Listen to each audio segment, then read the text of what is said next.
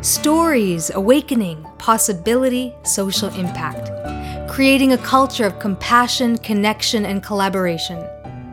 You are listening to Hollyhock Talks, a podcast about the teachers and luminaries that make Hollyhock extraordinary.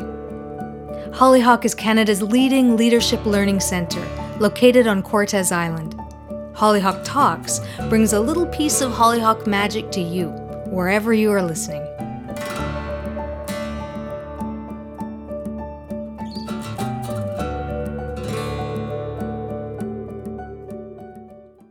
This is Farah of Hollyhock Talks, and I'm delighted to be here with Robert Gass and Judith Ansara, who are teachers who integrate spiritual practice, psychology, organizational change, social action, and the arts. And they combine all these tools to lead couples in renewing their passion, communicating skillfully, and bringing more joy and pleasure into their relationships. I want to start the two of you have been married for 48 years, which is remarkable. What are some of the key ingredients to a successful long term relationship?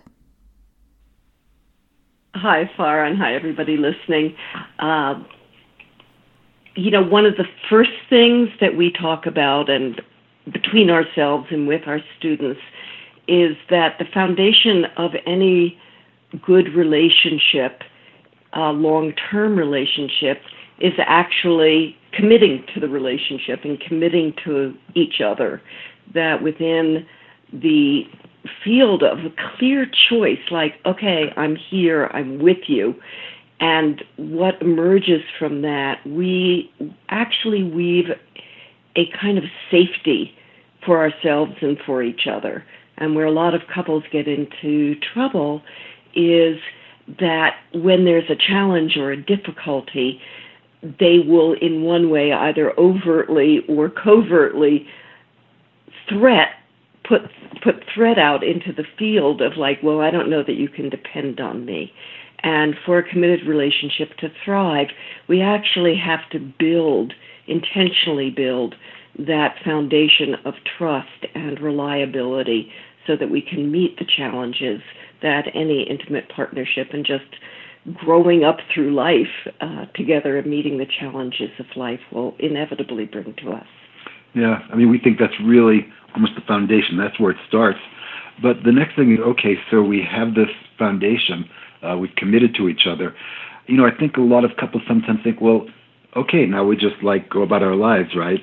And really, it's not easy uh, Judith and I have often kind of reflected on how different long-term love relationships are than they used to be. It used to be that people came together to have children for economic security. Now people want them to be best friends. They want to be amazing lovers. They want to be, you know, there's so much both demand on the primary relationships.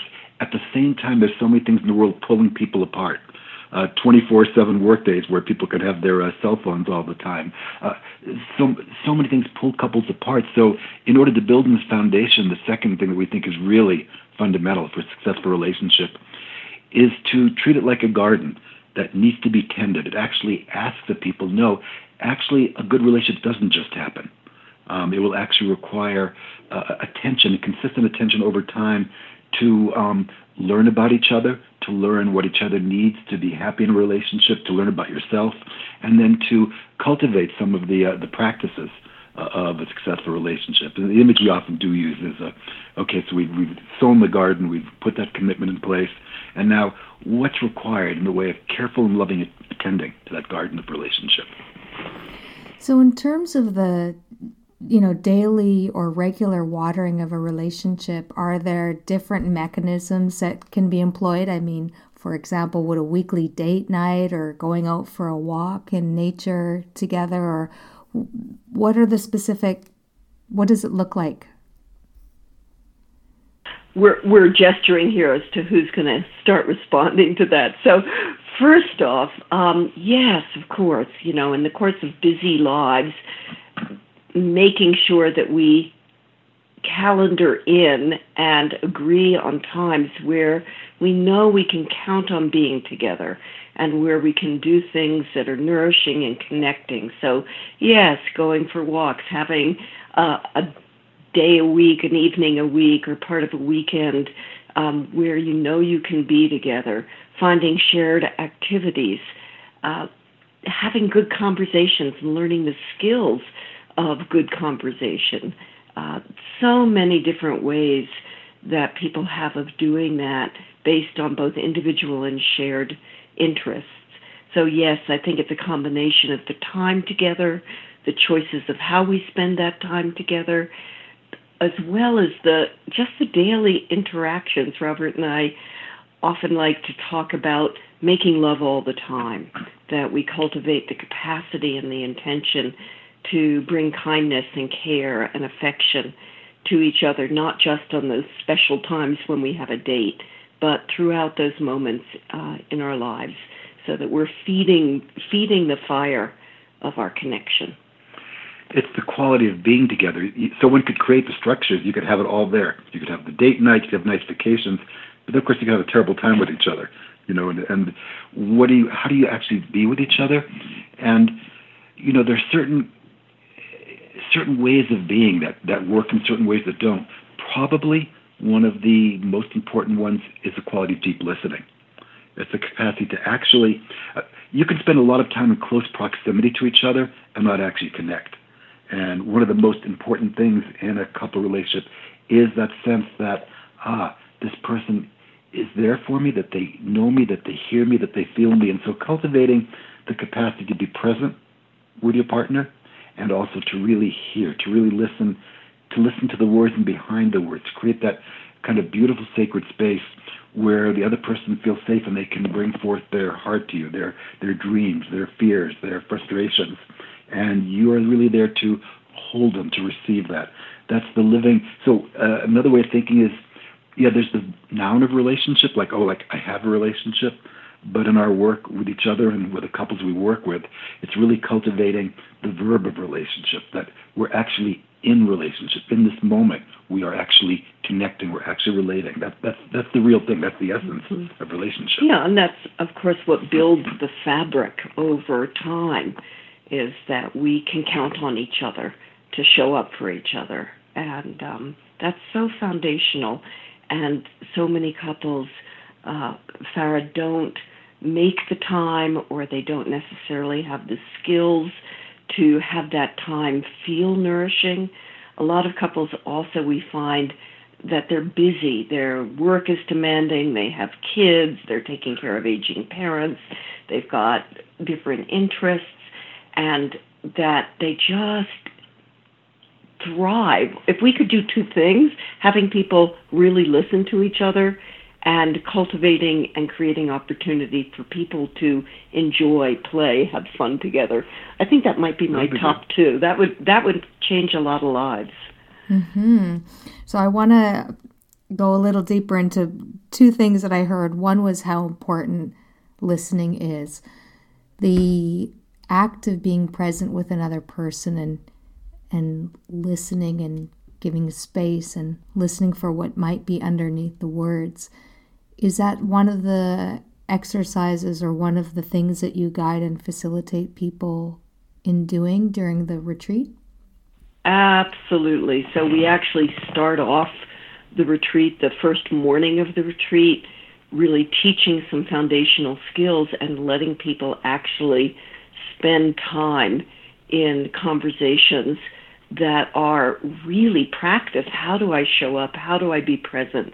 We literally take turns uh, with skilled guidance from us and our staff to have people really just be able to hear all the content that's up in them personally, that may be between them, that's happening in their life. So that's how our retreats actually start off.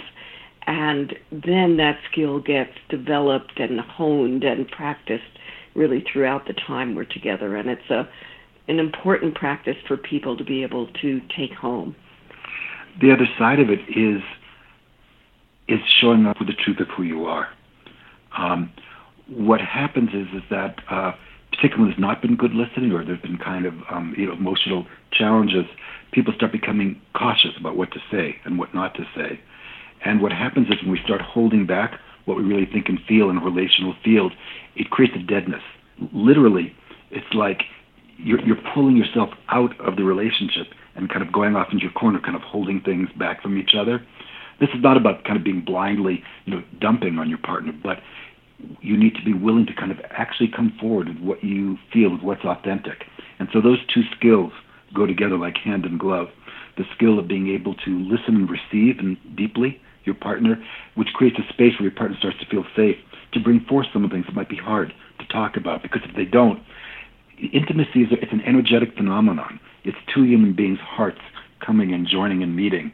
And so when either one or both start to close and pull back, that experience of connection, of intimacy, uh, it, it, it, it's like a flame. It, the flame goes down. Um, and which is why you see sometimes in long-term couples that spark that was there at the beginning starts fading. It's the lack of real connection, authentic heart to heart. Hmm. Nice, Robert. And I would just, I think I'd add to that that um, one of the things as we teach good, deep listening skills, which goes hand in hand or hand in heart with cultivating the capacity to just be present, is that some of us tend to be, as Robert was talking about, um, withdrawals, withdrawers will kind of pull back into ourselves, will hold things in, will not articulate them, and then very often the other person in the couple will tend to feel unsafe because of that. And it's not like it starts anywhere, but the other person may become asking or telling or blurting in unskillful ways. So that then that's how couple systems get going. And you're kind of feeding off each other um, in that dance that doesn't actually cultivate connection. So we're really teaching the skills and in a sense in the workshops providing a context, a safe space where people can show up, practice, be together, listen, and respond from a skillful place. So I imagine when people have the safety to be authentic and honest, and there may have been difficult challenges in a relationship, that there might be very difficult emotions that that come to the surface and are expressed? And what are the kinds of skills that are helpful when when difficult emotions are expressed and when difficult challenges come up? Maybe we'll both respond to that in different ways. Um, what first comes up to me for me is first of all, we need in ourselves permission to feel and to welcome our feelings, uh, which means having a space inside ourselves where, you know, if there's grief there, if there's anger there, if there's fear there, we can actually allow ourselves to feel it, to notice it. Um, the other thing that happens and where most of us get pretty off track is the story that we attach, the interpretation we attach to our emotional experience, which is when couples get into a lot of blame and trying to fix each other and making each other the cause of what we're feeling. So it's kind of a, two prong process. One is permission to welcome and feel, and the other is really learning, which we'll t- we can talk about a little more, but learning to be self responsible and pull back the the blame and loosen the attachment to the story of how our suffering is completely our partner's fault and the stories we make about that.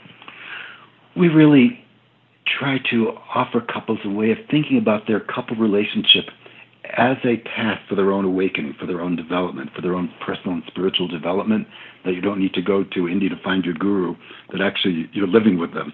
And so at the same time that we invite people to look at the emotions that rise, it's like, no, they're not actually caused by your partner. They're things that are arising in you and they're there for your own development and learning. And so we really do it just to kind of teach people skills for managing uh, emotions when they arise. We have a, a, way of tools and process for doing that. At the same time, we try to balance that with guiding people to see and celebrate the potential that's in their relationship. Uh, we give them practices through movement, through shared meditation, through massage to get past all of that stuff at the same time, to not get stuck at that level of like where the emotional triggers are, but to actually be able to connect in a way that um, that feeds that feeds both of them, that feeds the belief in the relationship, that uh, creates positive energy, that helps people to manage and learn to deal with the negative emotions that inevitably arise in any intimate relationship. Yeah, often, often I'm thinking uh, when people are are are fighting or feeling disconnected or feeling withdrawn, underneath that is the yearning both for safety and connection. And often we dig ourselves in deeper into isolation and hurt um, and frustration and anger and discouragement by getting caught up in the content in our own minds and the content with each other. So, what Robert's referring to is sometimes we need to actually bypass that and remember hey, you're my friend, I love mm-hmm. you. Some stuff drives me absolutely crazy. I know sometimes I drive you crazy too, but I love you. Let's just hold hands, go for a walk, drop the content, get connected, and then we'll see if there's something really useful that we want to share and talk about. Mm-hmm. So, one of the things that has been very helpful in in my relationship is uh, taking time for myself so that I have time to internally process my emotions and think about you know undoing a story or narrative that is may not be entirely true. How important is personal reflection time or self-care or things that might be helpful in addition to the connection piece of it? You know, we've been at this uh, we've been at this ourselves quite a long time both in the earlier days in our relationship and in our we've been doing workshops for 30 or 35 years. In our earlier workshops it was much more focused on like out here in the field between the couples. We've got to straighten things out and talk about it and talk about it. Uh, we, we sometimes make a joke. We spent the first 20 years learning how to process and the last 20 years learning how not to process quite so much. Uh, both in our own relationships and in the teaching that we do, yes, there's a lot that needs to get worked out between the two of you.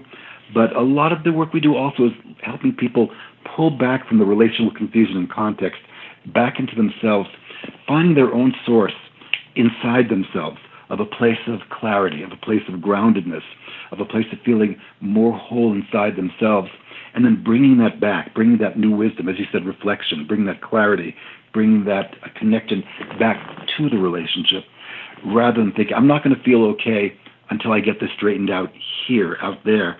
Wait a minute, let me come back and find my okayness inside myself and bring my okayness to my partner.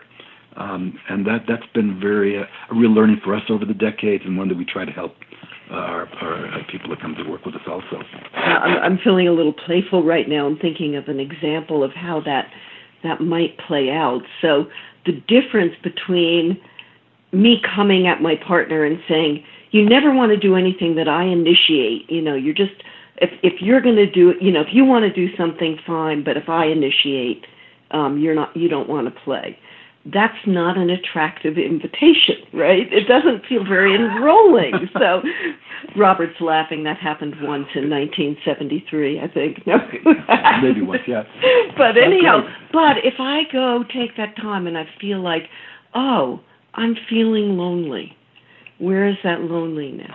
And I get to a place of clarity in myself, oh, I really want to invite Robert in a different way. I want to invite my partner to join me. And then when I'm clear in myself, I can bring a much more attractive invitation. I can say, you know, honey, the last three Saturdays I invited you to take a bike ride down to the farmer's market and you just said no. And I noticed felt lonely and hurt. And I would really enjoy that. Would you be willing? I know it's you'd rather go out to the mountains, but that would be really nourishing and fun for me. Would you be willing to join me? Mm-hmm. And all of a sudden, I'm creating an invitation that has a very different kind of quality and feel to it, much much more attractive to join.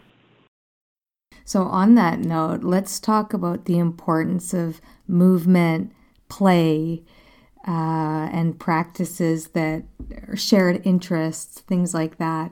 what are the kinds of things that you do at the Hollyhock retreat that get people started and create the momentum for fun and well, play? you named, named a lot of them. We um, we use movement a lot. We specialize, particularly Judith, as a gift, as a real gift at uh, people who are dance phobic, um, helping them find the joy of using their bodies and connecting through through guided movement.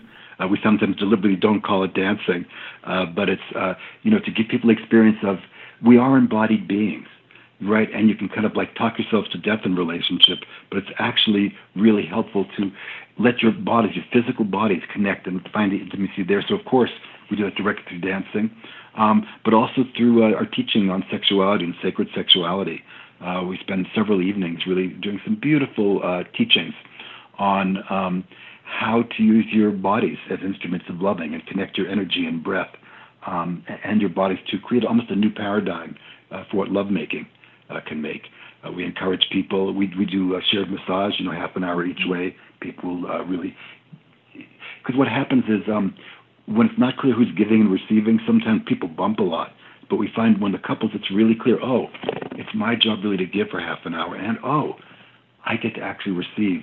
It's such a simple thing, and uh, boy, looking at the couples after ha- that exchange is a, a delightful experience. Mm-hmm. And of course, Hollyhock, as you know, lends itself also. We give you know the time off to watch the couples going for walks down the beach or taking a hot tub together. Mm-hmm.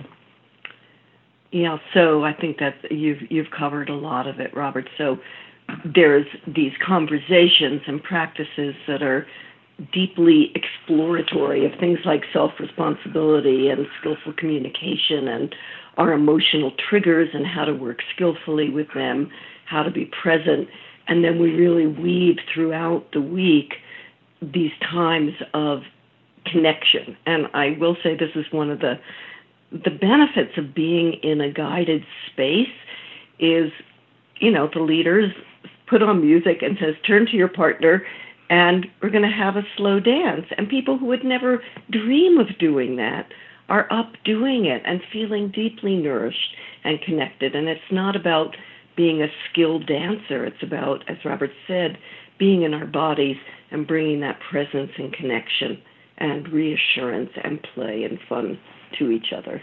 We, we leave a lot. We weave a lot of play through our retreats. It's, it's, it's sort of a nice balance between the two. Sounds really wonderful. You're making it very enticing. Maybe you'll come. Yes, and, and you also, I was thinking also, the same. you, you you also get fed the glorious food of hollyhock, and you don't have to clean up either. You, both, it's a great treat for couples. Yes, absolutely. You know, I was thinking about how sometimes there's a two way mutual beneficial exchange that happens when when people are in a teaching role and there are people who are in a learning role. Have you found that you also learn a lot from the students and the couples when they share with you and experience what they do on retreat? Oh, absolutely. You know, we we have the the template of the two of us, and then our our work over decades um, with students, both individually and in couples, has always informed. Yes, there's always um, more and more learning and more and more circumstances. And I do want to also say a couple of things. One is we have a couple of absolutely amazing staff um, this summer. Uh, we do every year who do individual work with couples so that it's not just Robert and me, um, but we've got like I don't not quite a SWAT team. It's like a team of angels actually who who come in who are really tracking students closely and giving them attention and all of us collectively learning through that process. And I think the other thing that's probably worth saying, because we hear this a lot, um, there's a lot of laughter in these workshops, and a lot of the laughter is that we've learned to laugh at ourselves. And we share, I think, more transparently than most teachers, at least we're told about that, about our foibles and our challenges and how we fell down and how we learned what we're teaching. Um, and we're quite transparent about that. Um, we're not setting ourselves up as like we're the icons and we know how to do this perfectly. We're sharing the journey that we've been on. And uh, after people have heard our stories, it's almost like wow, if they did that, we could probably do that too. I was just adding on, yes, that they, they can kind of look at us and say, well, boy, I'm not as screwed up as I thought I was. There's, there's hope for us too. I imagine it's very nourishing to and satisfying to do the work that you do. If there's one thing that you hope people will take away from the retreats, what is that one thing?